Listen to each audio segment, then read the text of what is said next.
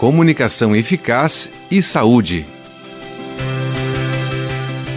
A fonoaudiologia é uma profissão promissora e, apesar de ser uma profissão jovem, regulamentada em 1981 pela Lei 6965, tem uma atuação tão diversificada dentro da comunicação humana que hoje são 14 especialidades e diversas frentes de atuação.